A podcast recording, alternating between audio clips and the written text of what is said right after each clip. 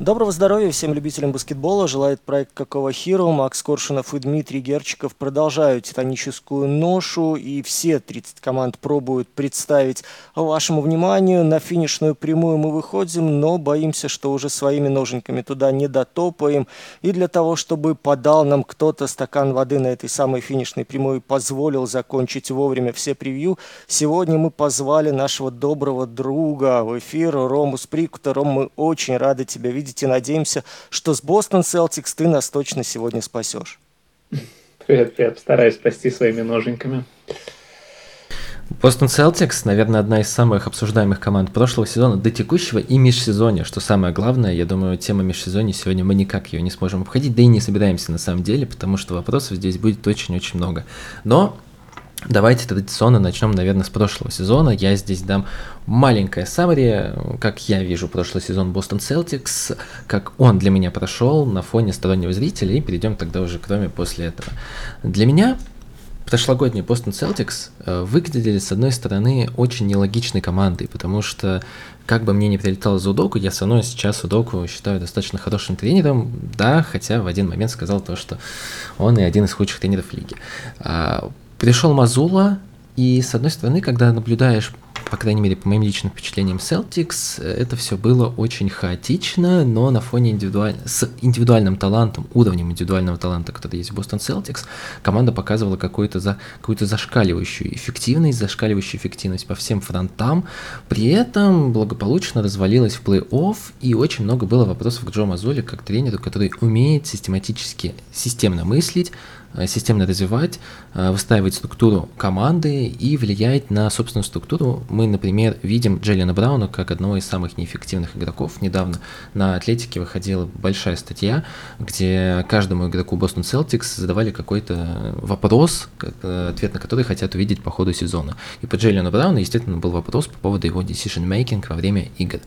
А межсезонье произошло много больших обменов, но э, я уже слышал тезис от болельщиков Бостона о том, то, что, дескать, отдали Гранта Уильямса, Роберта Уильямса, Маркуса Смарта, еще кого-то, и получили лишь Кристофа Парзингиса и Дрю Холлидея.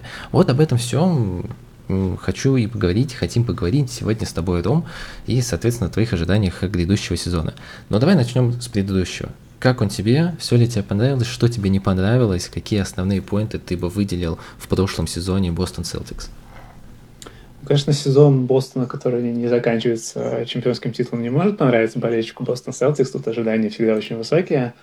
А даже у меня, у человека, который, в принципе, привык не равнять успех одними перстнями. Но, безусловно, кажется, что это команда, которая в прошлом сезоне, имея большой игротский талантливый потенциал, а не добилась э, максимальной, максимального результата. Хотя и, в принципе, была довольно близка к нему. Э, что здесь кажется максимальным результатом? Я думаю, что э, Бостон не был бы командой, которая бы смогла победить Денвер в финале, но должна была в любом случае этот финал выходить. А почему этого не произошло? Конечно, факторов много, и некоторые неудачные травмы, и некоторые неудачные скажем так, начала серии, в которых Бостон должен был гораздо увереннее стартовать, не закапывать себя в яму, из которой было невозможно э, вытянуться. В любом случае, то, что Бостон остался в одной э, победе от финала НБА, вроде бы кажется хорошим каким-то таким заделом на будущее, что как будто бы не хватает совсем чуть-чуть, чтобы достигнуть самой высокой цели. Уже был один финал, уже есть, практически был рядом второй финал – то есть чемпионство где-то уже, уже рядом. Но э, проблема в том, что невозможно на успехе прошлого сезона просто ожидать, что следующий будет таким же успешным без каких-то дополнительных ходов. Я думаю, именно поэтому Celtics решили, что нужно что-то менять, что нужно проводить громкие обмены, что нужно что-то делать, что нужно подпирать состав под Мазулу, под его требования, а не, скажем так, все еще на багаже у Доки ехать. И поэтому новый Бостон, он будет действительно в каком-то плане новым, несмотря на наличие тех же Тейтума и Брауна в качестве хедлайнеров. А это будет команда с уже более четким почерком нового тренера, а, который вот, наверное, впервые за этот год работы будет э, проектировать свою собственную команду. А, коль уж ты затронул межсезонье, давай к нему переходить, и я здесь только пока что перечислю игроков и передам слово, наверное, Диме. А, Бостон Селтикс, наверное, самое богатое на события межсезонье провел э, среди вообще всех команд, да и за последние годы это было очень активное. Во-первых, они вырвали сердце в виде Маркуса Смарта и решили то, что Кристофс Подзингис это именно тот баскетболист, который сейчас нужен команде. Про это отдельно поговорим. Я думаю, у Димы есть что сказать про Кристапса отдельно. Мы, мне кажется, уже, уже когда-то отдельно выпуски про Вашингтон затрагивали даже. А, и подписан э, с драфта Джордан Волш, подписан О'Ши Бриссетт, подписан на двухсторонний контракт Джей Ди Дэвисон, подписан и сразу же обменен Грант Уильямс, sign-and-trade в Даллас. А, здесь в целом-то Бостон особо активов-то, ну, нельзя сказать, что получил. А, конечно же, подписан Джей Скрабб и Делано Бэнтон, но Скрабба, скорее всего, я так понимаю, отчислят, скорее всего. Дим, тут меня... Э, Ром, поправь меня, если я здесь не прав, так как у Скрабба э, травма, разрыв крестообразных связок. А, Нимес, э, могу ошибиться сейчас с фамилией, Кита, э, центровой бигмен, э, португалец, подписан на двухсторонний тоже контракт, Свят Михалюк, и, естественно, произошел еще один обмен Брогдана, Роберта Уильямса и двух пиков первого раунда на Дрю Холлидея. Дим, давай, наверное, с себя сейчас начнем а, по поводу Кристопса Парзингиса и твоей горячей любви к нему в хорошем смысле. Я уже видел то, что э, он дебютировал в предсезонных играх, посмотрел нарезки, почитал отношения людей. Все комьюнити Бостон, такое ощущение, что в таком богатом восторге от того, что сейчас у них появился такой вариативный бигмен, и даже стартовая пятерка была Подзингис плюс Хорфорд, э, что достаточно, как мне кажется, смело. Я, честно говоря, ожидал, что они будут чаще разделены, но по ощущениям они большое количество времени, по-моему, проводили вместе, но здесь я уже могу ошибаться.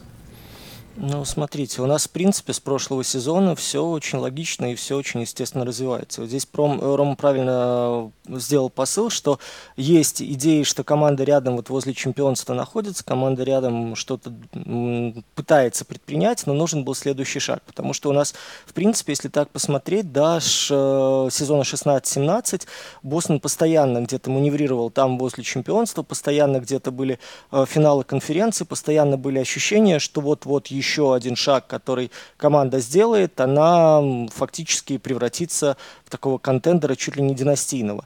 И вот момент, когда Удока сменяет Стивенса, казалось бы, что вот такой глобальный фактически э, можно сказать, тектонический сдвиг произошел, потому что более агрессивный упор на защиту, вот этот от схематоза и от э, где-то, наверное, даже фанатичной приверженности к стандартам, начиная от ввода в мяча из-за боковой, из-за лицевой, начальных фаз комбинаций и так далее. Команда переходит к более монументальному баскетболу, базируясь на принципах защиты. Вот казалось, что сейчас это будет вишенка на торте, уже фактически победа в чемпионате. После того, как в финале 4-2 они сложились Голден Стейту, здесь был момент, вот мне кажется, очень серьезно определяющий, потому что история с э, изменой Удоки, всеми этими отстранениями и бла-бла-бла, она была э, актуальна вплоть до момента выбора наследника. Потому что если вам нужен defense-minded coach и продолжать традицию Доки, тогда имело бы смысл говорить да, о каком-то вот э, продлении э, философии и развитии этой философии. Но переход Мазулы, переход э, вроде как ассистента, но при этом концептуально иначе мыслящего тренера, э, мне кажется, здесь и базис пошатнул, и то, что мы увидели в нынешнем межсезонье, это как раз-таки доказательство того, что команда стратегически меняет подход, потому что сейчас, если вы обратите внимание, костяк вообще, вот этот core of players, не считая двух суперзвезд лице Тейтума и Брауна, он полностью изменен. И изменен как раз-таки под структуру игры Мазулы. Мы видели в прошлом сезоне увеличение количества дальних бросков. Мы видели э, большее внимание к транзиту, к переходу в быструю атаку. Мы видели больше внимания к выбору позиций для выноса мяча без сопротивления. То есть э, Мазула старался улучшать, и мы как раз-таки в одном из подкастов подкаста, по-моему, в середине года отмечали э, на примере действий Гранта Уильямса, когда при, э, допустим, Удоке главное было открыть угол и получить мяч для выноса, сейчас он начинал не бросковую фазу, а начинал движение внутрь для того, чтобы еще одну смену, еще одну ротацию защиты спровоцировать, для того, чтобы открыть позицию под 45 абсолютно чистую, там, допустим, в полутора метрах, да, если у него был э, момент атаки с несущимся на него соперником, обманное движение, вход, сброс, дополнительные открывали абсолютно свободное пространство для игроков Celtics под э, дальний бросок. Собственно, увеличение объема дальних бросков, увеличение э, интенсивности атаки доказывали, что Мадзулин нужны ну, немножко другие исполнители, да, он расставляет немного иные приоритеты. И мы вот, глядя на Бостон, как на такой защитный джиггернаут еще времен э, Удоки, усовершенствованной вот этой вот системы, потому что у меня стойкое ощущение, я не знаю, будете вы спорить или нет, что базис закладывался Стивенсом, и Удока дальше уже докручивал вот многие э, именно защитные, принципиальные моменты для Бостона. Сейчас команда от этого отходит, и сейчас те люди, которые появляются в обойме Бостона, они как раз-таки направлены в том числе и на более толковую организацию атаки. Потому что, вспомните, мы с вами часто говорили, что у того же Удоки, у того же дальше при Мадзуле э, было много свободы у людей. И пеняя Мадзуле на, допустим, э, игнорирование тайм-аутов, на полагание вот это инстинктивное игровое, мы немножко забывали о том, что позиционная атака Бостона оставляла желать лучшего. И во многом это был тоже своего рода hero ball, который закручен на Брауне Тейтуме, расставленных с двух сторон, надежда на смещение активной защиты, своевременные передачи и дальше уже либо агрессивное движение под кольцо, либо дальний бросок. Сейчас у Мадзула, опять же, из того, что доводилось видеть, задача более а, интенсивное движение мяча, более грамотная подготовка позиций для дальних атак, более э, размеренное распределение этих самых дальних бросков среди лидеров. Ну и появление Кристопса Порзингиса в этом смысле просто идеально вписывается в концепцию Мадзулы. Потому что, во-первых, это, а, растягивающий четвертый либо пятый, вне зависимости, действует он э, в связке с Хорфордом, опускаясь вниз, и Эл работает на позиции пятерки, как мы видели несколько последних лет, либо же он вытаскивает соперника относительно медлительного центра из-под кольца, дальше угрожает атакой с дальней дистанции, появляются зазоры в защите, понятное дело, это вызывает определенную панику и вызывает определенное подстроение у соперников, и дальше вы решаете за счет, опять же, вот упомянутого мной движения мяча э, эту ситуацию в свою пользу. Появление Холидея в этом смысле очень-очень плюс не только в плане атаки, но и в плане координации наступления, потому что мы с вами вопрос Смарта уже несколько раз затрагивали и отмечали, что при всех его там passing skills, да, он отдает очевидные передачи. У Холидея есть возможность не только угрожать тупым проходом, а после первого шага аккуратненько скидывать не только ближнему, но делать диагональ.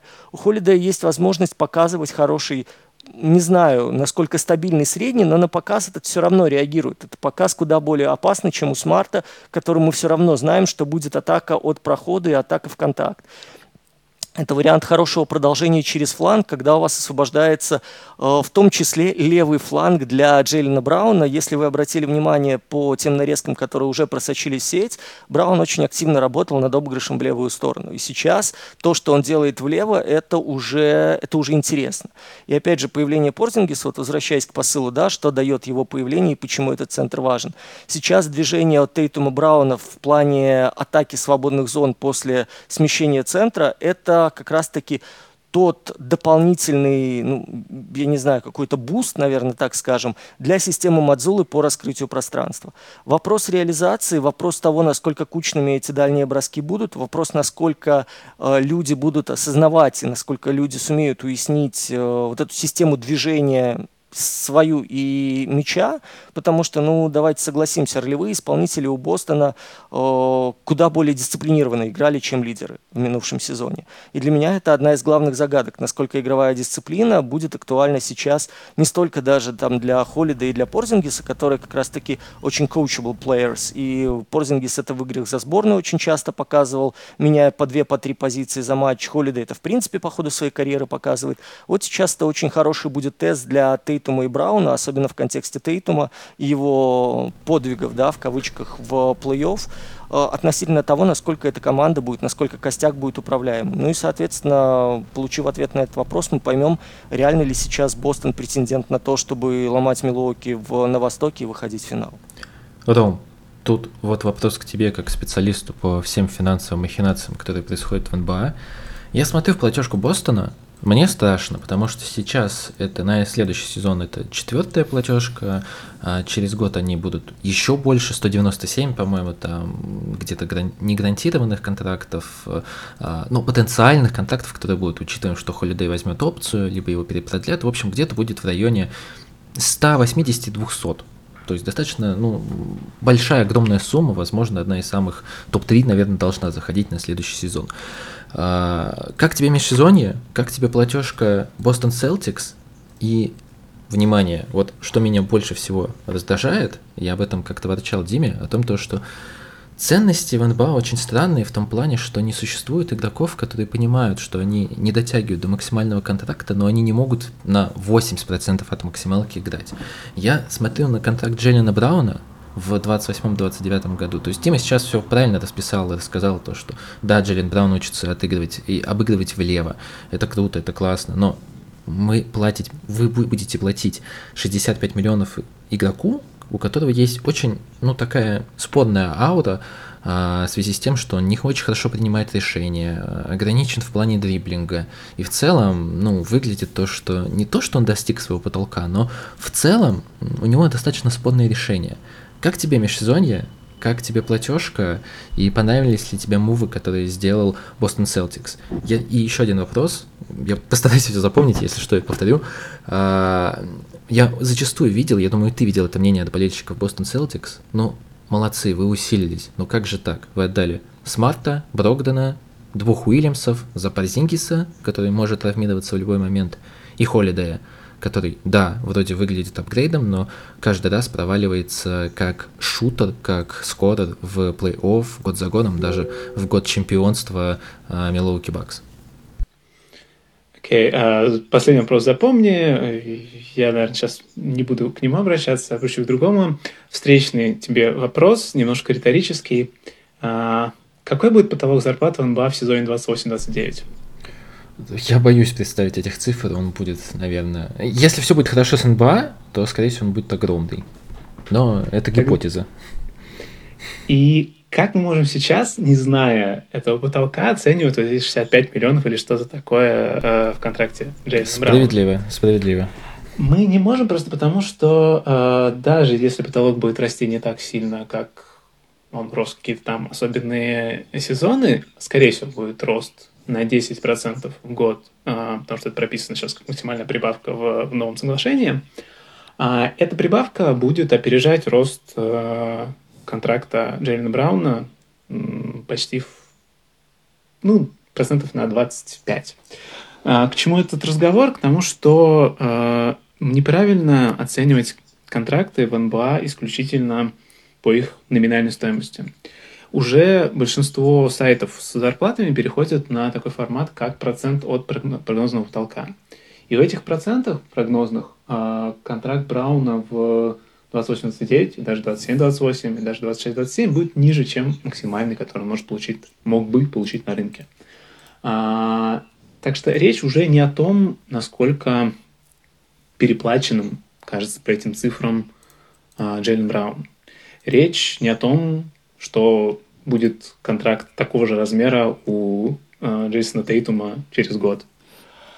А речь о том, готов ли владелец команды, точнее группа владельцев, что Бостон он не один, платить налог на роскошь с вот этой вот команды, не только с Джейленом Брауна и Джейсона Тейтума, а и с тех игроков, зарплат тех игроков, которые будут их окружать. А Celtics в экономии давно не были замечены, и с этой точки зрения мы пока вот команда за что-то борется, можем не беспокоиться, что владельцы будут платить этот суперналог, а уж какая при этом зарплата у Брауна, 50 миллионов, 40 миллионов или 60, большой разницы не имеет. Потому что сейчас у всех команд, вне зависимости от того, насколько высоко они превышают а, так называемую вторую планку а, жесткого потолка, а это сейчас уже 180 миллионов, дальше будет еще выше, Бостон будет ее превышать, или, по крайней мере, быть рядом с ней – в общем, в любом случае санкции ко всем одинаковые, не считая финансовых. А в чем прикол этого межсезонья для Бостона? В принципе, для других команд тоже, но для Бостона, наверное, больше всего, поскольку больше всего громких ходов. Сейчас в лиге переходный год. Еще не действуют все жесткие правила, которые применяются к вот этим вот сверхплательщикам с огромными платежками – они начнут действовать со следующего сезона. Что обмен Парзингиса, что обмен Холидея были возможны для Бостона только в этом межсезонье. Они в 2024 году уже были бы недоступны. Просто таких инструментов уже не было бы у Бостона, чтобы получить таких игроков. Никаким образом вообще. То есть теоретической уже даже возможности, а, не отдавая а, Брауна или Тейтума, у, у Бостона не было возможности получить игроков с высокими зарплатами. Просто так вот действует новое коллективное соглашение. Также нужно вспомнить, как именно проходил обмен Парзингисом, и что это некоторое такое продолжение всего хаотичного сезона 22-23, который начался с смены тренера и закончился тем, что Бостон договорился с Клиперс о том, что в трехстороннем обмене Парзингиса уедет Брогдон. Клиперс в самый последний момент отказались хотя все уже было обговорено из-за подозрений в том, что у а, Брогдена недолечена травма. И, соответственно, Бостону из-за жестких дедлайнов а, вот этих всех новых этих правил, их включения и того, что окно по обмену Порзингиса закрывалось через несколько часов, пришлось срочно искать альтернативный вариант, в котором ушел Маркус Март. Окей, это уже первый шаг, который Бостон сам не мог никак контролировать. А... Второй момент, который произошел после этого, а... Бостон не знал, куда именно пойдет Лилард, кто куда попадет. А как только свободным оказался, доступно, точнее, оказался э, после всего этого обмена Дрю Холидей, а перед Бостоном появилась следующая дилемма – идти в следующий большой обмен и рисковать э, потерей глубины и потерей многих активов.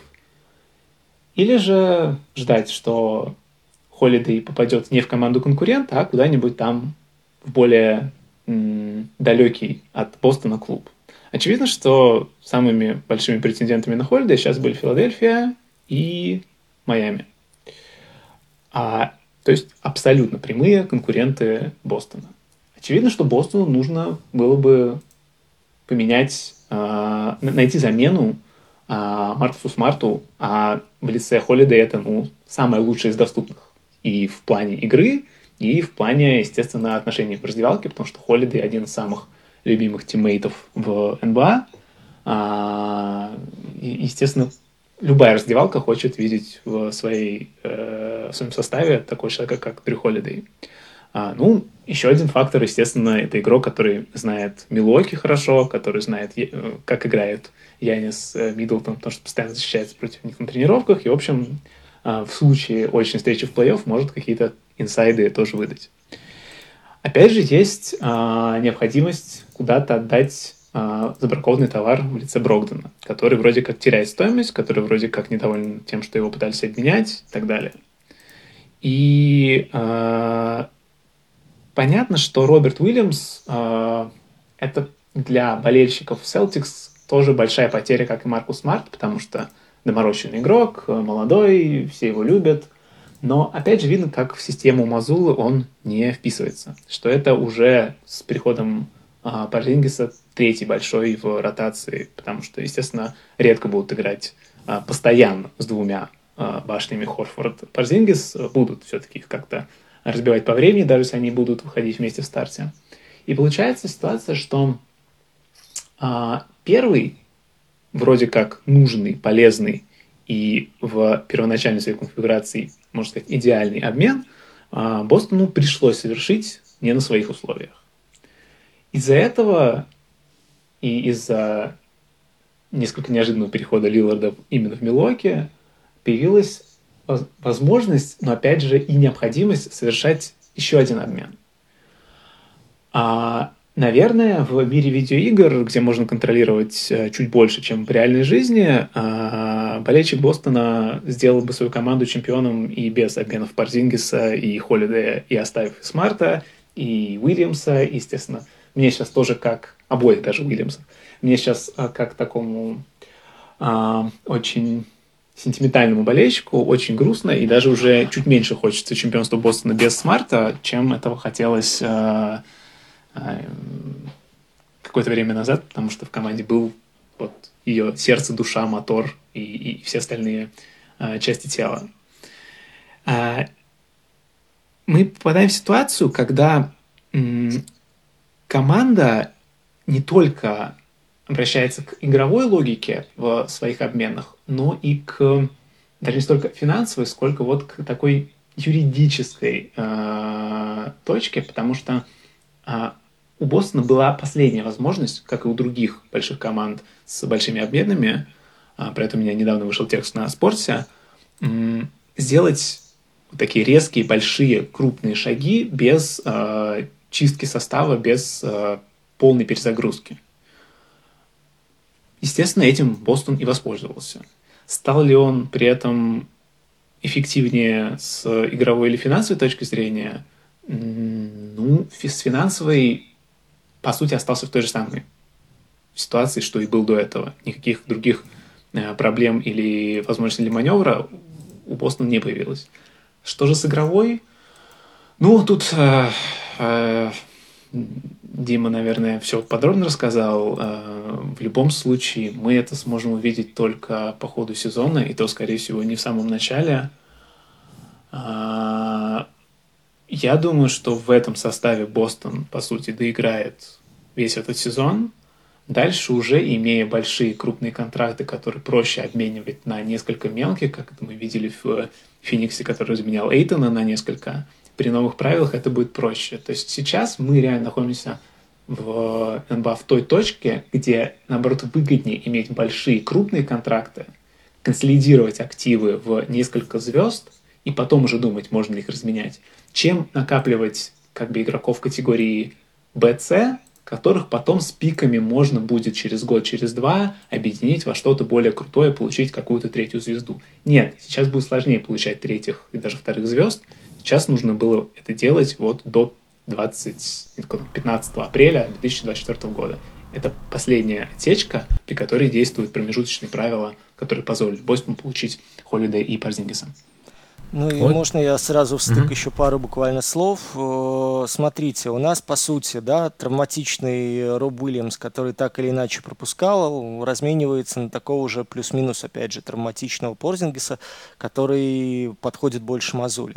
У нас Смарт, который Э, помогает и концептуально защищается на трех позициях, разменивается на такого же профильного защитника Холидея. У нас уходит, да, единственный момент, который стоит здесь отмечать, э, Роб Уильямс, э, Грант Уильямс, простите, который дает глубину и дает длинного четвертого. Кто-то скажет, кому он посмотри на Брогдена, но мы с вами понимаем, что травма Брогдена, вот то, о чем Рома говорил, да, она до сих пор очень э, ставит большой вопрос относительно того, когда его можно будет заигрывать и насколько серьезно, потому что первый обмен был сорван как раз-таки из-за углубленного медобследования, и там говорили, что чуть ли не 6-7 месяцев надо восстанавливать Брогдана для того, чтобы он э, был в тонусе. Э, при этом у нас есть э, четко Дерек Уайт, который мы уже видели 1-2 спокойно закрывает. При этом они сейчас продляют Пейтна Причарда. Вот как раз Макс писал, не понимаю, зачем это делается. Потому что мы видели, что Причарда пытались хоть как-то что-то там науськать на первого номера. Не очень это выходило, но, по крайней мере, это плюс-минус затычка, плюс -то шутинг, который дается у вас на второй, на позиции 2. И дальше мы с вами приходим к тому, что Бостон идет по стопам Денвера. То есть в прошлом сезоне Денвер выиграл, имея ротацию в три активных человека. Сейчас э, надо думать о том, кто и как будет закрывать позицию первого большого, потому что э, у нас с вами в первый выходящий условно со скамейки Уайт.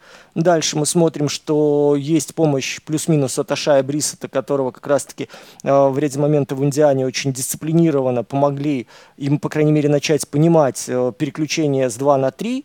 И дальше уже можете смотреть, кого хотите. Тут при желании можно даже его не на Габриэла большим назвать, да, учитывая то, какой функционал он исполнял. Но, в принципе, Мадзула как раз-таки направляется в ту сторону, в которой ходил э, Денвер в прошлом сезоне. Они собирают э, три трио суперзвездных исполнителей, на которых будет распределена основная нагрузка. Они получают э, дополнительного четвертого в этой пятерке, который э, умудряется стабилизировать э, взаимодействие между Тейтумом, между э, Джейленом Брауном и Порзингисом. Плюс ко всему сейчас будут искать вот внутри этой, у них же там толпа игроков, да, которая и Хаузер у нас может попробоваться там где-то длинным четвертым. У нас, вы вспоминали, тут уже есть народ типа Люка Корнета, который в прошлом сезоне, кстати, Мадзулой бросался, помните, вообще он чуть ли не каждый клозаут на периметре делал. То есть по ходу регулярки можно из этого скопа людей, там сейчас, по-моему, 15 у них висит уже, да, выбирать людей, которые могут подтягиваться под вот эту минимальную короткую ротацию под плей-офф. Дальше выходить на те проектные мощности, на которых выкатился Денвер финал. Так что глобально вот так рассуждать о потере глубины, о потере какого-то качества, э, мне кажется, не стоит, потому что единственный действительно влиятельный элемент в механизме Мадзулы, который он пытался поставить на поток, это был Грант Уильямс. Но сейчас с э, приходом э, Порзингиса, мне кажется, такая жертва, такой размен 1 в 2 имел смысл, поскольку, как вот Рома говорит, что ну, Гран, э, Роберт Уильямс в ситуации с Мадзулой, в ситуации с теми пятерками, которые он экстраполировал на ключевые отрезки, ну, не очень бился. Зато посмотрим, какой вариант сейчас будет у этого тренера с э, облегченными пятерками, с пятерками мобильными. Я единственное боюсь за старину Хорфорда, которому придется в свои там сколько, 37-38, если опять отпахивать на позиции 4 и переключаться на 5 и быть главным разрушителем под кольцом, ну, блин, хорошо это для здоровья дедушки не закончится. Я думаю, что если угу. бы, если бы э, Бостон мог предугадать, что э, межсезонье пойдет именно в таком ключе, что э, будет вот факап с э, необходимостью менять смарта, а потом необходимостью его кем-то заменить, что будет доступен Холидей, что потеряется еще в результате этого обмена э, как услада для Портленда э, Роб Уильямс, я думаю, Бостон бы сохранил бы Гранта Уильямса, который был ограничен свободным агентом, которого не составляло большой проблемы сохранить. Но поскольку план был в другом, план был в том, что э, Грант уже становится действительно излишком, потому что будут играть Хорфорд, Парзингис, и потом уже их подменять каждого из них э, Роб Уильямс, а Грант казался уже, типа, действительно роскошью, игроком, которого все равно придется потом менять, а, ну, с, с этой точки зрения он оказался уже слишком да, ненужным. Но поскольку э, вот все вот эти вещи, которые были не под контролем Бостону, начали происходить, пришлось мириться с тем, что ушел еще один игрок, которого в другой идеальной ситуации, ну, конечно, хотелось бы оставить. Вы, НБА, не имеет возможности загрузить автосейв и сделать какие-то другие шаги. Э, поэтому, ну вот, Бостон, да, лишился нескольких игроков, пришлось заменять их игроками на минималках, на негарантированных минималках, на просмотровых контрактах. Вот. Я думаю, что Бостон еще в течение сезона а, какого-то ветерана с а, рынка обменов или даже с рынка выкупов будет пытаться выцепить. А, другое дело, что с рынка именно выкупов это сложнее делать, опять же, с новыми правилами, но это уже, опять же, не столько зависит от Бостона, сколько зависит от каких-то других обстоятельств. По межсезонью лишь добавлю, что я в целом с вами согласен, но меня пугает то, что медицинская карта Кристофа Порзингиса, она пошире была, чем у Роберта Уильямса, поэтому здесь я поставлю пока что большой знак вопроса. И второй знак вопроса, это, конечно, по Дрю Холидею, и я его безумно люблю как игрока, но меня всегда смущала его неэффективность в нападении, в плей-офф и то, что с ней происходило. Я единственный вопрос задам Роме, наверное, потому что про новичков не очень любит Дима говорить. Джордан Волш, Э, кажется, что это прям влитой чувак для Celtics. Скорее всего, он не будет играть э, в первом сезоне, но, Ром, как тебе он? Э, веришь ли ты в то, что какие-то минуты он получит в этом сезоне, как защитная опция в атаке там все-таки все не очень хорошо? Нет, я пока не верю в это, потому что, ну, я думаю, не тот момент, когда нужно вводить э, новичков в ротацию даже в регулярке. Тут много элементов, которым нужно сыгрываться и без каких-то дополнительных вещей. Безусловно, будут какие-то травмы, безусловно, будут открываться какие-то окна. Тем более, ну, какая конкуренция сейчас у, у Джордана Волша? Делана Бентон и Михайлюк. На позиции Сингмена, наверное, тоже не такая большая глубина у Бостона. Другое дело, что это позиция, которую обычно э, Бостон-то не особо-то и закрывает, потому что Тейтум и Браун друг друга сменяя играют большую часть времени. Вот. А, но э, я, конечно, надеюсь на сюрпризы, что Волш сразу же будет готов к определенной, конкретной прописанной роли в Бостоне, но я не питаю иллюзий. Мне кажется, это в любом случае долгосрочный проект, что когда-то вот эта дешевая опция в ротации игрока на минимальном контракте долгосрочном из второго раунда, она будет как-то помогать Бостону лучше комплектовать состав. Сейчас это, ну, просто очередной новичок. Мы видели, как Джейди Дэвисон уже второй второй год играет. Я уже не знаю, с какой год подряд он играет на двустороннем Может, даже третий. Ну, второй или третий. практически не вызываясь в основу, ну, потому что все на него так и рассчитывали, что когда-то что-то там, может быть, из него проявится. Пока не проявилось. И я не думаю, что на Волша рассчитывают сейчас так же, как в Денвере рассчитывали там на Кричана Брауна.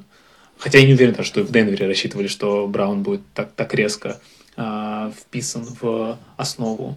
Э, это всегда как бы ну, не то, что пальцем в небо, но просто э, ты смотришь на игрока, который тебе кажется может через какое-то время подходить под твою игровую модель, под там, тайм, таймлайн твоей команды.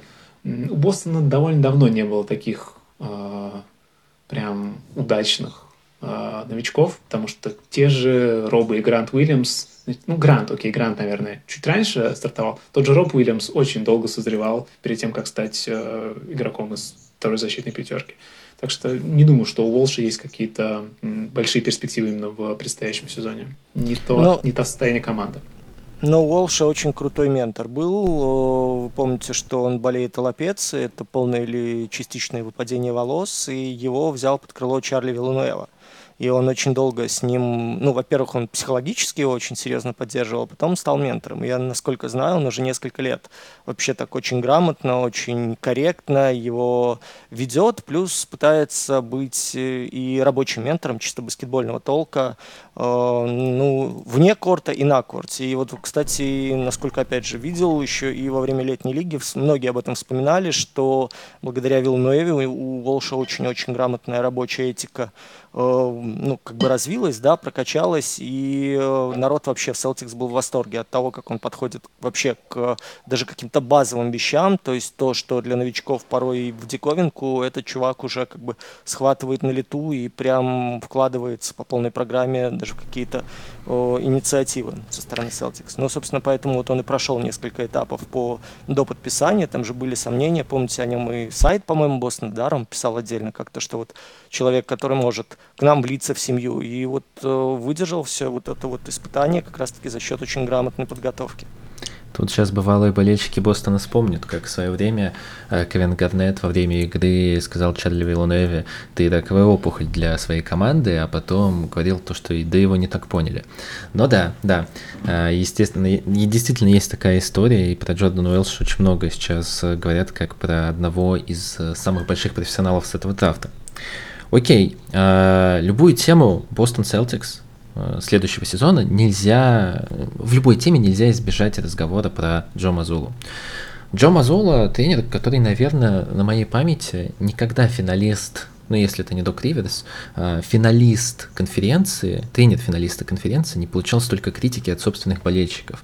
По Джо Мазуле, мне кажется, было, ну не, не, не то, что единое мнение, но многие болельщики э, Бостон Селтикс очень негативно воспринимали вот этот размен э, имя Удоки на Джо Мазулу и по-прежнему считают, что Джо не готов тренировать команду, он по-прежнему не слабо управляет, не до конца понимает, мы много раз с Димой обсуждали в прошлом году то, что вот этот гейм-менеджмент, uh, когда нужно взять тайм-аут, когда нужно вовремя схват... uh, остановить команду, что-то поменять, uh, нарисовать комбинацию, чтобы привести в чувство. Вот этим всем Джо Мазула не обладает. Также ну, не обладает, например, возможностью управлять своими игроками, когда что-то идет у них не совсем э, так, не совсем по плану. Здесь самый лучший пример Джейлен Браун. Ром, твое отношение к Джо Мазуле, к вот этому свопу Удоки на Мазулу, кого ты считаешь лучшим тренером? Веришь ли ты в то, что Джо Мазула в этом сезоне раскроется какой-то новой ипостаси, станет лучшим коучем, станет коучем, который сможет в ближайшие, не в этом сезоне, но в ближайшие несколько лет завоевать титул для Бостон Селтикс. И небольшой вопрос сбоку. Если не произойдет титул в этом сезоне, уволят ли Джо Мазулу, по твоему мнению? Слушай, я тебя разочарую э, своим ответом. Я не знаю, какой тренер Джо Мазула, и более того, я не знаю, какой тренер Ими Удока. Потому что я считаю неправильным делать какие-то выводы по одному сезону. А качество тренера, оно да, оно как-то проявляется по ходу сезона, но возможность увидеть, чего твоя команда э, не достигла и почему, и исправить это, а вот именно в этом, наверное, у команд, которые не сходу стали чемпионами, вот именно это качество тренера, оно, наверное, более ценно, чем то, как он управляет командой по ходу одного сезона первого, там, насколько он удачно делает какие-то шаги. Потому что возможность э, управлять командой, управлять своей работой, управлять своими сильными сторонами, как-то адаптироваться, она не всегда приходит э, в течение первого сезона. У команд э, НБА не так много свободного времени для анализа, да, со всеми перелетами, со всеми играми, со всем, что нужно там в итоге делать. Э, не всегда есть возможность вот э, поработать над ошибками как-то вот глубинно. Я надеюсь, что у Мазула, у которого сезон, опять же, закончился гораздо позже, чем у а, 27 других тренеров НБА, что у него сейчас летом была возможность именно посмотреть на себя, на свою работу, сделать какие-то выводы, и в новом сезоне эти ошибки не только с тайм-аутами, не только с э, отношением к игре и пользе от э, неудачных каких-то моментов Брауна и Тейтума, но просто к тому, как он подходит от самых мелких вещей в тренировочном процессе до каких-то выстраивания отношений, до формирования э, своего тренерского штаба, которого у Джо не было в прошлом сезоне. Я напомню, что в прошлом сезоне Мазула был без тренерского штаба. Он, по сути, был один, и какие-то тренеры, которые остались как бы в наследство от Удоки, кого там еще по ходу сезона не, не разобрали.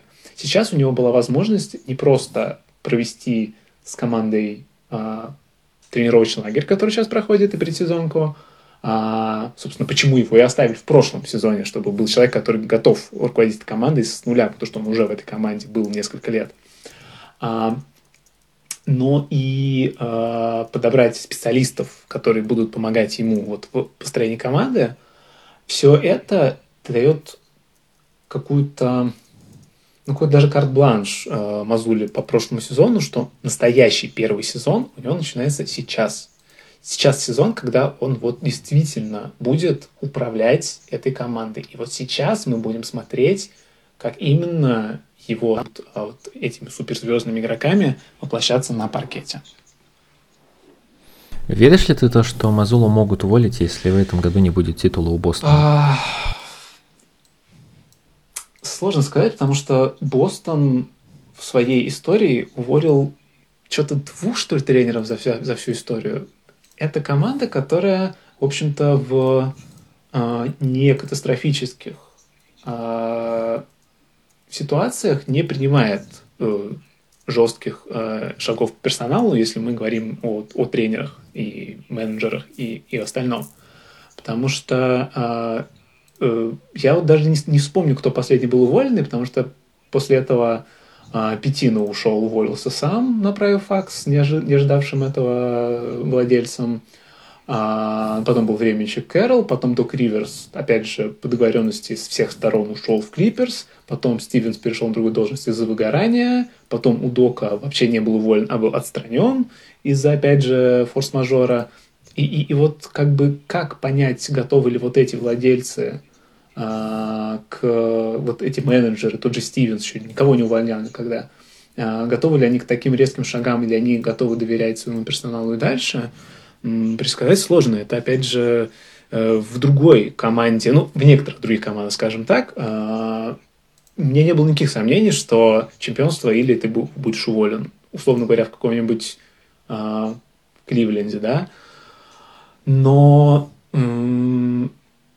Бостон все-таки тут не столько даже дело в какой-то там семейности несуществующей или в какой-то каких-то традициях, которые, безусловно, у Бостона есть, сколько в том, что довольно рассудительные и спокойные люди в менеджменте команды обитают. Не всегда это приводит к успеху. Иногда нужны, наоборот, резкие шаги и готовность резать по-живому. Но мне почему-то кажется, что у Мазулы будет время чуть больше, чем один сезон, даже если он э, будет по итогу даже хуже прошлогоднего. То есть даже если вылезет Бостон там в первом-втором раунде. Ну, Окей. смотри, да, вот в подтверждение Роминых слов из того, что удалось найти, вот по ходу того, что кого увольняли и кто оказывался вне игры. Криса Форда снимали в свое время, в 95-м году, когда Кара заменял, его заменил, собственно, Кар. И это вот такое последнее увольнение, потому что там э, Джима Брайан сам уходил в середине да, да, да, начале да, да. тоже, конечно, я вот, его забыл вот, упомянуть. Вот, да. вот. Вот это вот за последние, считайте, 25 лет, два случая, и то, ну, такие плюс-минус, да, вот, которыми мы можем апеллировать к увольнению. Плюс ко всему, смотри, сейчас Мадзула очень четко отработал это межсезонье в плане того, что, а, он признал ошибки, и он очень четко говорил, что да, в ряде моментов мой тайм-менеджмент был не идеален именно из-за того, что я не готов, не то, что не готов был, я не был уверен в своих решениях, и из-за этого я их не продавливал. То есть я ориентировался на флоу, потому что игроки, которые давно в связках друг с другом работали, они чувствовали ситуацию лучше, чем я. И я не настолько доверял своим инстинктам и не был уверен в том, что эти решения пойдут на пользу. Второй момент сейчас, давайте объективно. Любой момент с травмой, связанный Порзингиса, это еще одна индульгенция для тренера. Потому что одно дело, когда у тебя все игроки здоровы, когда ты полностью можешь оперировать своей э, ключевой обоймой, вот опять же, проводя параллели с Доком Риверсом Филадельфии минувшего сезона, да, даже с учетом одноногого, там, одноглазого имбида, который вкладывался по полной программе, у тебя была полная обойма ролевых игроков, которая позволяла варьировать и структуру игры, и темп. И ты этим э, своим богатством не воспользовался. Здесь, если Бостон придет к плей-офф абсолютно здоровым, тогда, я думаю, о чем-то мы сможем говорить говорить. В плане требований результатов какого-то выхода на максимальные там, обороты и максимальные амбиции. Другой момент, что любое повреждение ключевого исполнителя – это хорошая такая отмазка для Мадзулы, что в полной мере его идеи не были поставлены. Ну и давайте опять же вспомним, что сейчас у него первая полная предсезонка, сейчас у него первая, э, первый сезон по постановке собственной игры. И если, мне кажется, стилистически команда изменится, и это будет уже четко видно и по метрикам, и визуально, э, еще один год он свой заслужит без вопросов. Даже если где-то в плей-офф они оступятся, и это будет, э, я не знаю, там, последствием каких-то фатальных решений тренерских. Потому что сейчас, э, опять же, вот Ромину мысль подхватывая, мы исходим из того, что мы оцениваем Удоку по вот тому единственному сезону. Но опять же, мой посыл на протяжении последних полутора лет, это то, что фундамент, который заложил э, Брэд Стивенс, фундамент, опять же, очень грамотной, дисциплинированной, организованной, системной игры, построенный на, ну вот если проводить футбол, э, параллели с футболом, да, это вот Сари-бол, это э, модели, которые Маурицио Сари на каждой части поля для каждой группы игроков защиты, полузащиты, нападения э, ставил и доводил до автоматизма. Игроки должны были это прям подхватывать на уровне чуть ли не генном. Вот то же самое использовал Удока в своей работе, базе Стивенса для того, чтобы дальше свои идеи, которые очень здорово совпали, вот почему здесь э, переход от Стивенса к Мазуле был, о, от Стивенса к Удоке был более естественным, чем от Удоки к Мазуле, потому что становился defensive-minded coach на главную позицию, тренер, который обладал авторитетом, тренер, который э, эти же идеи и в этой области работал в защитной с национальной сборной, тренер, который понимал, как концептуально дальше внутри уже налажено вот это вот э, микрокосмоса э, ну, дошлифовывать, скажем так, да, атакующие элементы. И то целый ряд вопросов оставался и после Айми Удоки в этом смысле. Сейчас Мадзула разворачивает этот очень тяжелый механизм и где-то даже, может, можно сказать, неповоротливый механизм в сторону больше гибкости, в сторону больше мобильности. Это своего рода риск, это своего рода тактические эксперименты – это своего рода проверка тренера, как раз-таки на идейность. Вот опять же, подход э, можем ли мы оценивать по первому сезону. Сейчас, если стилистически команда э, действительно накренится в другую сторону, ей нужно будет время. Ей нужно будет время и на адаптацию, и на подходы, и на добор игроков. Вот Ром тоже очень хорошую тему поднял про поиск, э, знаешь, разбить один большой контракт на целую группу маленьких. Э, про поиск э, тех людей, которые впишутся в систему. Потому что, опять же, мы с вами вспоминали Денвер уже сегодня, пока они пришли к системе с высокорослыми игроками периметра, которые под 2 метра превращаются в чистокол, и у тебя фактически с первого по четвертый номер и уровень взаимозаменяемости, и уровень габаритов, и уровень мобильности настолько высок и настолько адаптивен друг к другу, им потребовалось на это 6 лет, да, получается. Здесь сейчас идут глобальные перестановки, причем кардинально в ряде моментов будут меняться э, связки и подходы к организации атаки. За один или за полтора года требовать от э, Мадзула результата даже с такими мастерами ну, будет сложновато. То есть это, безусловно, для Бостона задача максимум, но мне кажется, что вопрос именно отставки в случае неудачи по этому сезону точно стоять не будет. Еще один фактор, Я который, наверное, угу. Мы еще не упомянули, а, в плане будущего Мазула его непосредственный начальник тоже тренер, и он прекрасно понимает, как строится команда, сколько времени нужно на то, чтобы воплощались тренерские а, замыслы в игре. И я думаю, поскольку Стивенс человек, пришедший не из аналитики, не из э, агентского бизнеса и ничего ниоткуда, все-таки будет больше на стороне Мазулы, на стороне как бы человека-тренера, а, просто благодаря своей вот, соответственно, бэкграунду он будет его защищать и дальше, и вот. Я рад, на самом деле, то, что не ставите крест на мозоли, потому что я думал, мое мнение будет э, каким-то немного выглядеть странным, но да, я согласен с вами, то, что Джо Мазоло, это э, очень хороший спич был у Ромы про, по поводу того, то, что у него не было своего тренерского штаба. Мы в прошлом году с Димой рассуждали по поводу того, что на самом-то деле, если вы последите за тренерами, зачастую к ним подходят именно ассистенты и говорят, а давай сделаем вот так вот, а давай сделаем вот так вот. Несколько ассистентов подходят, и задача тренера выбрать лучшую из этих людей кстати, напомню, что, что и просьбу взять тайм-аут тоже часто к главному подходят э, ассистенты, тоже говорят, да. тайм-аут возьми или что-то такое. Это тоже та часть, за которой часто не следит главный тренер, потому что он не будет считать, сколько у него да. тайм-аут или что-то делать. За этим тоже очень часто следят именно ассистенты, которых, ну окей, они были, естественно, у, у Джо, а они, естественно, за этим тоже как бы была какая-то распределение ролей, но в любом случае, когда у тебя есть человек, который с самого начала с тобой в команде, которого ты подобрал, который будет, э, которому ты доверяешь, который реально твоя правая рука, а не вот постоянная смена, что кто-то ушел в другую команду, кто-то ушел в колледж, кто-то еще шел куда-то, кого-то приглашал еще даже Стивенс, а не Удока, естественно, эта система дает больше сбоев, чем, чем нынешняя. Да, да, я как раз отвел к этой теме, поэтому здесь интересно будет посмотреть, как Мазула будет руководить. Мы в ближайшее время это уже увидим. А, давайте дальше двигаться. А, много вопросов вызывает дуэт Бостон Celtics, а, как в целом звездный дуэт, который может выиграть титул.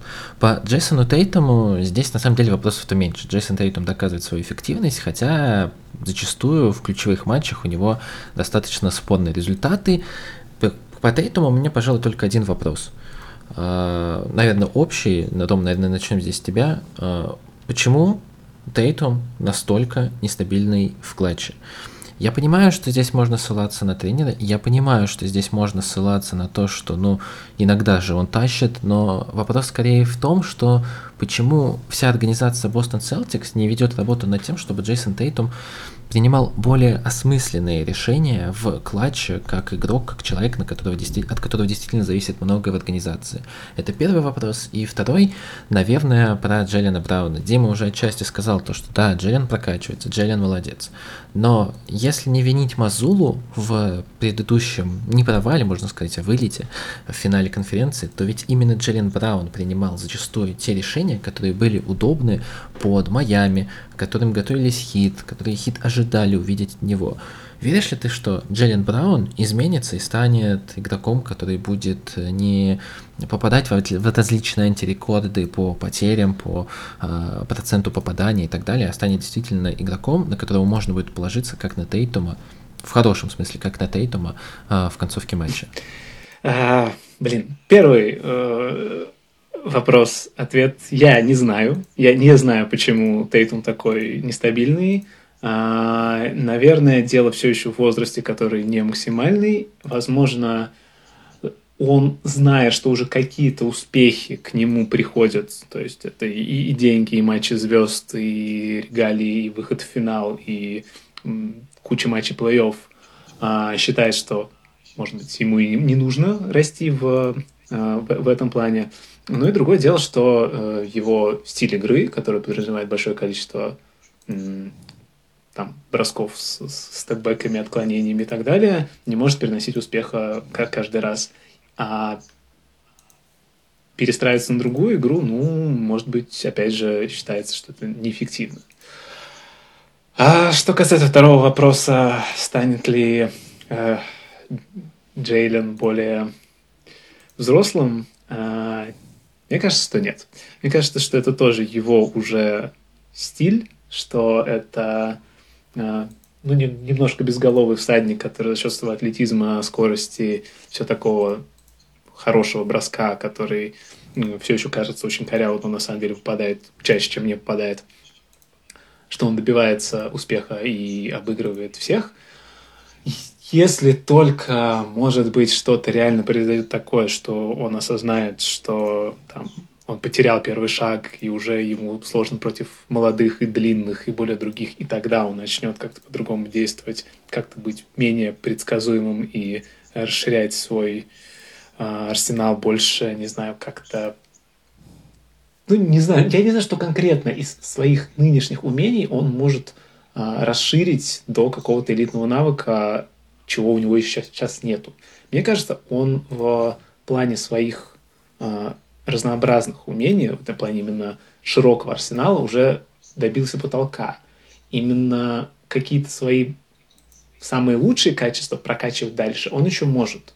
Ему еще хватает здоровья, возраста и э, недостатка опыта, который нужно компенсировать и набирать и так далее, чтобы стать еще более эффективным скорером, чтобы еще лучше э, там, э, работать в защите против больших, на что не выходит Тейтум, чтобы как-то еще делать. Но быть, например, человеком, там, плеймейкером, который э, умеет в проходе сделать точную скидку, мне кажется, это уже невозможно. Это уже то, что на настолько э, не фундаментальном уровне у него развито, просто как у обычного игрока НБА, что в хороший навык это уже не превратится. А из-за этого, соответственно, и происходит его предсказуемость, одномерность в, в атаке и то, что к нему готовы играть. Но, блин, это вторая звезда твоей команды. Наверное, если бы это была бы первая, это была бы большая проблема. А когда это все равно в большей мере альтернативный вариант, с которым ты добиваешься успеха, мне кажется, тут переживать не стоит. Дим, вот такой вопрос тогда к тебе отрисую. Рядовой болельщик скажет, э, и мы сегодня об этом говорили уже, что у вас есть новый тренер, чья концепция не защитная, атакующая, не такая, какая была у Доки, даже Стивенс был более защитно ориентированным тренером. У вас есть грандиозные таланты поколения и Тейтум, и Браун. Как человек, который работал в структурах баскетбольных команд, объясни мне, ну и, соответственно, слушателям, почему атакующий тренер тренер, у которого концепция в атаке, не может объяснить Джеллену Брауну, что нельзя принимать такие глупые решения. Ты должен действовать умнее, ты должен действовать э, логичнее, ты де- должен заигрывать партнеров. Почему вот такой, такая тупка происходит раз за разом, особенно в плей-офф? Ну, я никогда не был профессиональным игроком, чтобы это объяснять. Вот по тому, что я видел в клубах, в которых работал, ты знаешь, можно в тайм-ауте, допустим, обсуждать, э, что мы играем. Можно вот прямо расписывать под одного человека, долбить маркером в планшет, потом человек выходит и делает абсолютно все не так, потому что его накрывает психологически, он видит ситуацию по-другому, ему кажется, что защитник ошибается, и можно принять совершенно другое решение, которое развернет эту ситуацию. Ему кажется, что защитник прочитал комбинацию, и она не пойдет. То есть в этой ситуации очень сложно, знаешь, за всех додумать и вставить всем свои мозги. Кому-то очень тяжело. Допустим, вот э, я встречал таких тренеров, у которых э, комбинации были настолько замудренные, настолько объяснения были запутанные, что люди просто не усваивали эту информацию. И люди выходили на площадку, играли по-другому просто потому, что им так удобнее, потому что они так видели ту или иную ситуацию. Плюс ко всему, иногда есть у людей авторитет э, продавить свое мнение и вести ту игру, которая будет более актуальна. Я больше скажу, я сталкивался с историей истории одной сборной, которая умудрялась играть вне зависимости от указаний тренера, решая вечерами, скажем так, э, расписывая план на игру по-своему. вместо того, чтобы следовать указаниям тренера, и была более успешна, чем, скажем так, э, могла бы быть по изначальному замыслу. В случае с Брауном, мне кажется, ты немножко утрируешь, ты немножко сгущаешь краски, потому что э, в том спиче, который ты выдал, Джейлен Браун – это игрок, от которого зависит прям практически все, на котором завязана вся игра, и от движения которого зависит абсолютно вся жизнь атакующая Бостона. Но здесь я на стороне Ромы, что первая опция у тебя Тейтум. Вторая опция – это Браун, который должен, а, использовать свои ключевые сильные стороны, и он постоянно пытается их использовать. Уместно, неуместно – это другой момент. Сейчас мы к нему вернемся. У него есть четкое понимание, куда он обыгрывает лучше, у него есть четкое понимание, где в, силовой, э, в силовом противостоянии он имеет преимущество. Он прекрасно понимает, что в контактной борьбе он и его статус влияет на арбитров больше, чем статус ролевика ноунейма, который берется его опекать. И он понимает, что он своим появлением появлением, передвижением без мяча по площадке уже несет в себе угрозу и обращает на себя внимание защиты. Соответственно, для тренера здесь задача направлять игрока в те зоны и направлять его с такой активностью, чтобы хотя бы баланс защиты изменился. И если даже у Брауна нет мяча в руках, его перемещение облегчает атакующей стороне получение пространства. Потому что баскетбол – это игра о пространстве прежде всего. Э, в той ситуации, с которой мы сейчас сталкиваемся, у того же Мадзулы есть сейчас очень четкое понимание. Ему надо, а, открывать дорогу для того, чтобы проход под кольцо был от Брауна опасен, б, готовить дальнее попадание с человека, от человека, у которого кучность бросков под 40, и иметь возможность не каждую атаку замыкать на Джейсоне Тейтуме. Потому что мы видели, что под огромным объемом бросков Тейтум рано или поздно начинает сдуваться. Соответственно, здесь э, задача э, Джо Мадзулы просто вот три этих базовых направления балансировать между собой. Насколько он доносит эти идеи до Брауна, насколько Браун их принимает, насколько там идет обсуждение, а то, что между игроками и тренерами постоянно идет вот эта коммуникация относительно усовершенствования схем. Плюс, опять же, люди опытные ветераны очень часто влияют на тренерские мнения, и мы с вами в прошлом сезоне разбирали подход Golden State к возвращению классической пятерки от легкой. А, мы с вами разбирали подходы, кстати, Элла Хорфорда, который принимает жертву игры на 5, хотя а, несколько раз возвращался к идее, что на четверке у него самый продуктивный вообще отрезок был жизни, и он там уютнее себя чувствует. Сейчас это вопрос коммуникации, вопрос адаптации, потому что, смотри, наступление Бостона, оно и в прошлом сезоне было довольно статичным. Наступление Бостона в прошлом сезоне было очень предсказуемым, потому что Смарт, игрок движения вниз от э, работы с мячом – Браун это источник угрозы реальный, когда он идет вниз от работы с мячом, и дальше у вас была задача растянуть пространство для того, чтобы появлялись каналы, либо дать возможность снайперам получать хорошие мячи для атаки с дальней дистанции. Когда у тебя у двух игроков плюс-минус предсказуемая сильная сторона, одинаковая сильная сторона, это очень серьезно сужает ваши опции в наступлении. Сейчас с появлением Холидея, мне кажется, варианты Э, развития этой атаки позиционной будут куда более интересными. Опять же, Порзингис, который умудряется хорошо играть из двойки и хорошо играть в оттяжке, э, дает возможность ну, расширить атакующий диапазон Бостона. И вполне возможно, это поможет сейчас Джейлену Брауну выглядеть куда более продуктивно на фоне твоего спича. Просто потому, что у него появится больше пространства, просто потому, что еще у него не будет рядом одного человека, дублирующего его скиллы. Предсезонная игра Бостон Celtics, э, переходим сразу к следующему топику, предсезонная игра Бостон Celtics и стартовый состав. Парзингис, Хорфорд, Браун Тейтум и, соответственно, Дерек Уайт был на месте разыгрывающего в стартовом составе. Дрю Холлидей выходил со скамейки. Э, Ром, наверное, вопрос к тебе. Э, веришь ли ты в то, что вот именно такая стартовая пятерка будет, и неужто у вас серьезно будет выходить э, Дрю Холлидей со скамейки как шестой игрок, а разыгрывать будет, ну, номинальную позицию разыгрывающего будет занимать Дерек Уайт? Веришь ли ты в это, и если нет, то почему? Первое, я не смотрел предсезонную игру, потому что я не смотрю предсезонку. А... Это, это понятно, это, это нормально, это адекватно. Вот. Второе, нет, я думаю, что Холлиды будет игроком старта, Уайт будет выходить со скамейки, как, э, в принципе, часто Уайт в Бостоне выходил. Ему эта роль привычная, ему эта роль удобна. Холлиды просто только-только в команде, я думаю,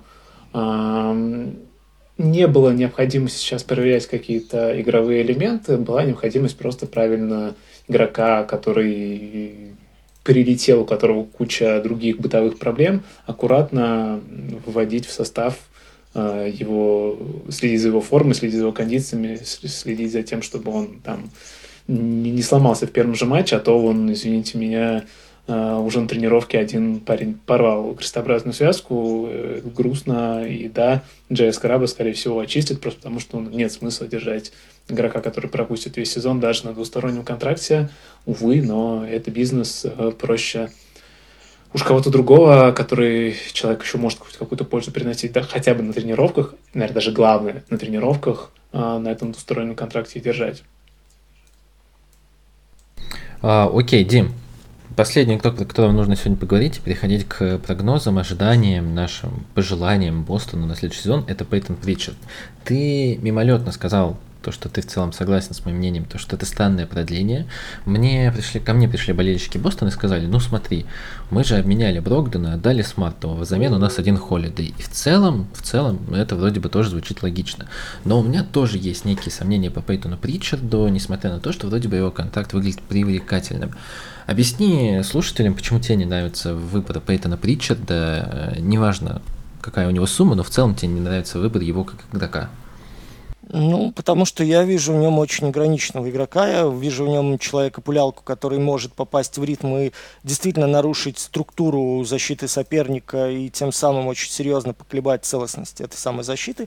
Но в то же время я вижу такого же абсолютно солдата удачи, который, если не попадает, абсолютно ничем не помогает.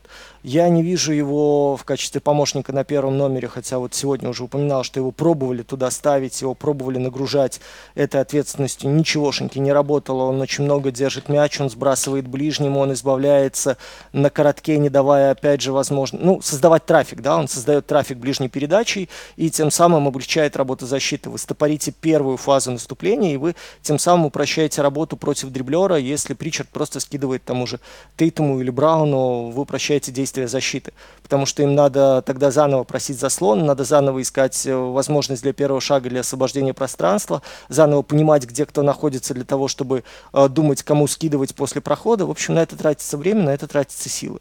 А, я не вижу огромного позитива в его работе в защите, учитывая то, что здесь на периметре сейчас нужны люди, которые действительно могут переключаться на нескольких позициях, которые здорово, вот как, опять же, возвращаясь ко временам Удоки, а, два фланга, которые перекрывают практически всю горизонталь защиты.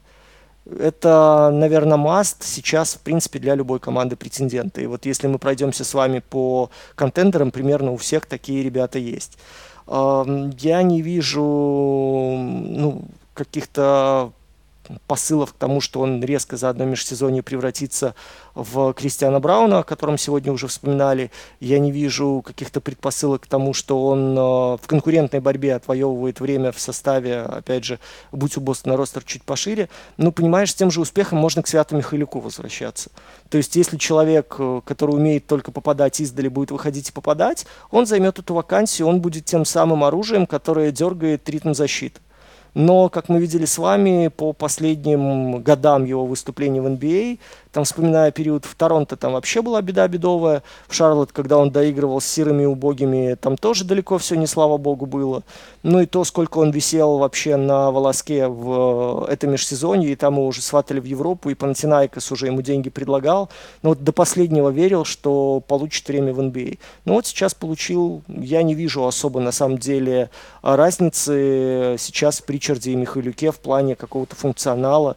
Единственное, ну, наверное, у Михайлюка самомнение повыше будет из того, что я видел в матчах за сборную Украины, из того, что я слышал, опять же, когда жил в Украине о Михайлюке, из, из того, что я видел в NBA. А. Ну, мне кажется, Причард будет более тренерским игроком, давай так назовем. Вот. Так что здесь я, в принципе, если оценивать атакующие формации Бостона, ну, ты получаешь игрока 50 на 50. Такую русскую рулетку выстрелит, не выстрелит. На таких полагаться всегда довольно проблематично, довольно сложно. Вот э, в этом смысле, мне кажется, тот же Ашай Брисет может приносить больше пользы как раз-таки за счет как минимум стабильности в помощи на фланге и готовности там идти под кольцо и чем-то там ковырять какой-то подбор, заносить с левой руки, ну или еще хоть что-то делать, чтобы команда видела в тебе человека, желающего там помогать. В остальном видеть Пейтона Причарда в принципе активом для команды, ну, возможно, при Мадзуле мы узнаем что-то новое об этом парне. А, Ром, что ты думаешь по Причарду? Я помню его еще со времен NCAA, когда он играл за Орегон, его называли чуть ли не главным пик разыгрывающим таким ветераном команды, пик разыгрывающим с драфта и ветераном, который приходил а, в лигу. Среди студентов, разумеется. Почему немного измени, изменена его роль, и нравится ли тебе вот его продление 30 на 4, если я ничего не путаю? Веришь ли ты, что он будет приносить пользу, а не будет, э, скажем так, грузом, как это сказал Дима, ну, грубо говоря? Э, ну, почему произошло изменение? Потому что ну, все-таки более высокая атлетичная лига НБА, чем всегда было. Ему просто не хватает габаритов, чтобы уверенно, уверенно чувствовать себя в, в атаке потому что ну, при любом пик-н-ролле, скорее всего, его защитник успеет пройти заслон и накрыть его более длинными руками.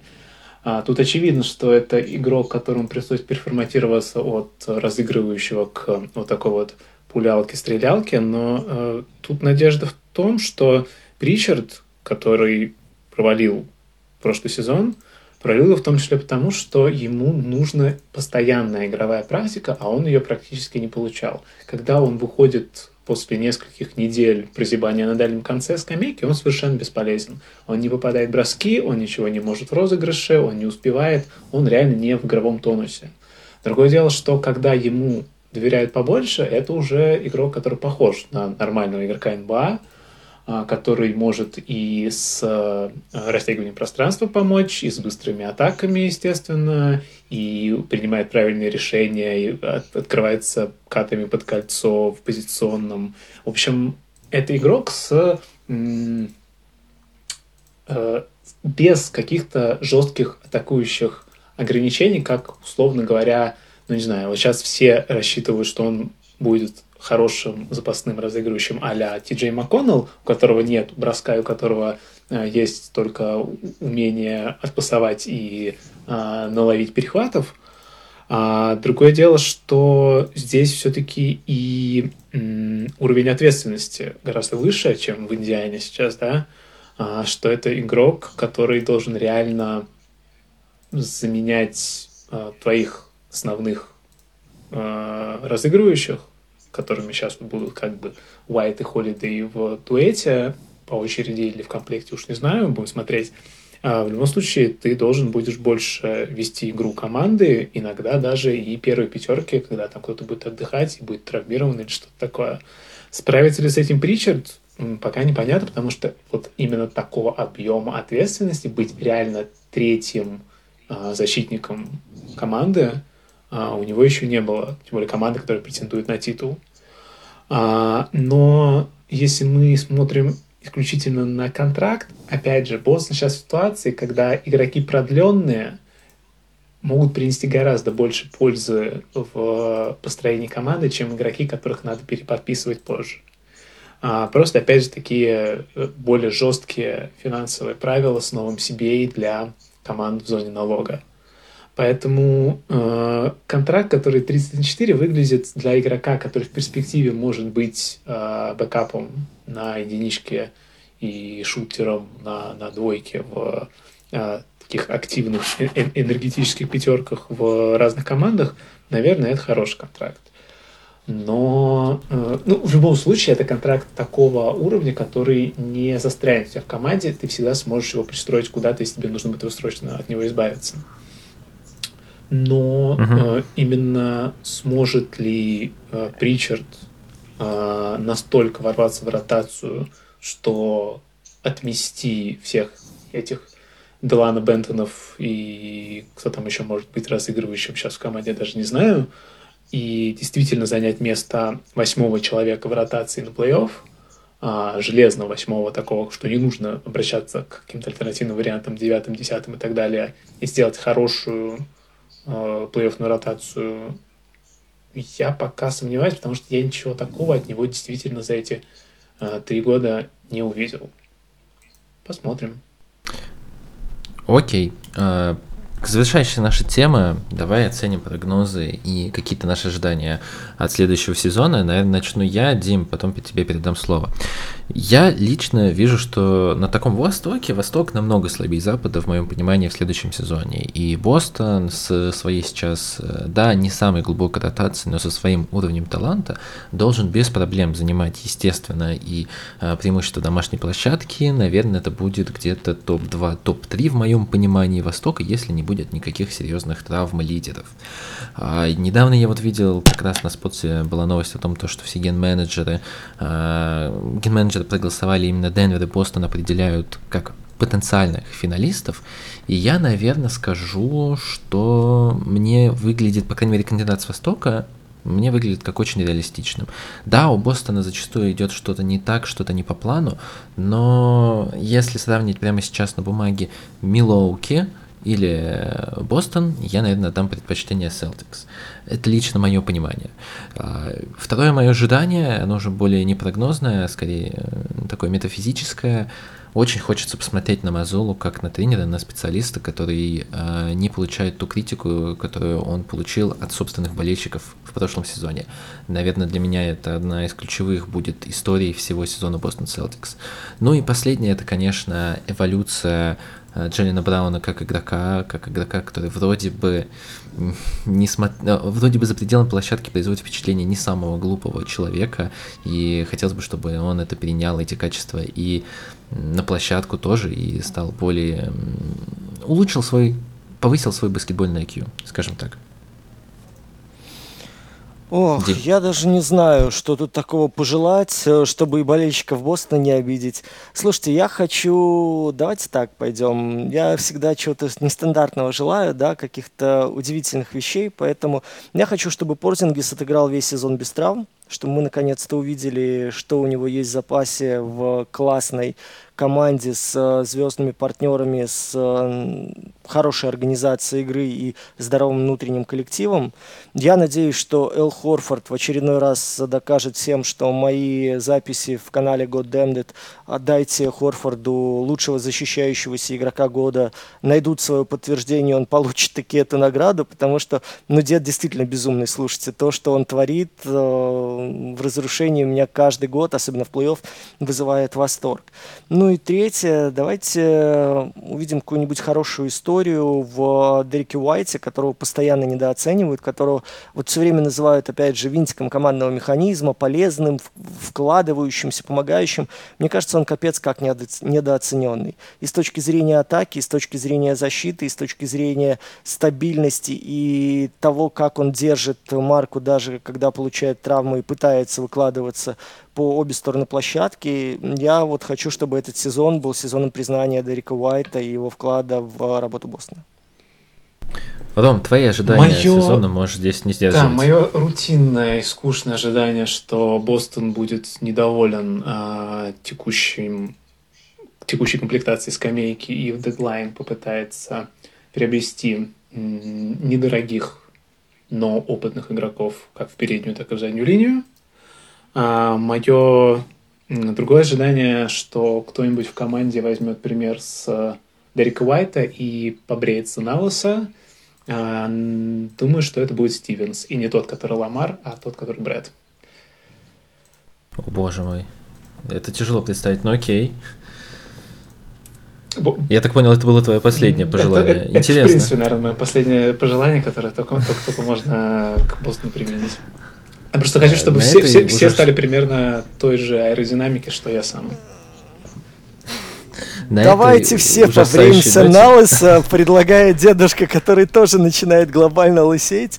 Вне зависимости, болеем мы за Бостон или нет, но это будет флешмоб какого хиру, и потом в нашем закрытом телеграм-чате будем обмениваться фотографиями э, того, что получилось на выходе. Вот на этой ужасающей ноте уже точно можно да, завершать наш подкаст. Ром, спасибо тебе большое, что пришел спасибо, к нам, нашел время. Всегда интересно с тобой вести диалог про Бостон, про НБА в целом. Надеюсь, слышимся не последний раз. Друзья, под этим видео, постом или аудио, в зависимости от того, где вы нас слушаете, обязательно будут ссылочки и на блог э, Ромы. Я думаю, я оставлю и на канал Ромы, который он не ведет, но я надеюсь, что когда-нибудь он и в телегу начнет писать канал? чаще. Был когда-то. Ты уже удалил его, да? Мне кажется, он автоматически удалился, честно говоря. Боже мой.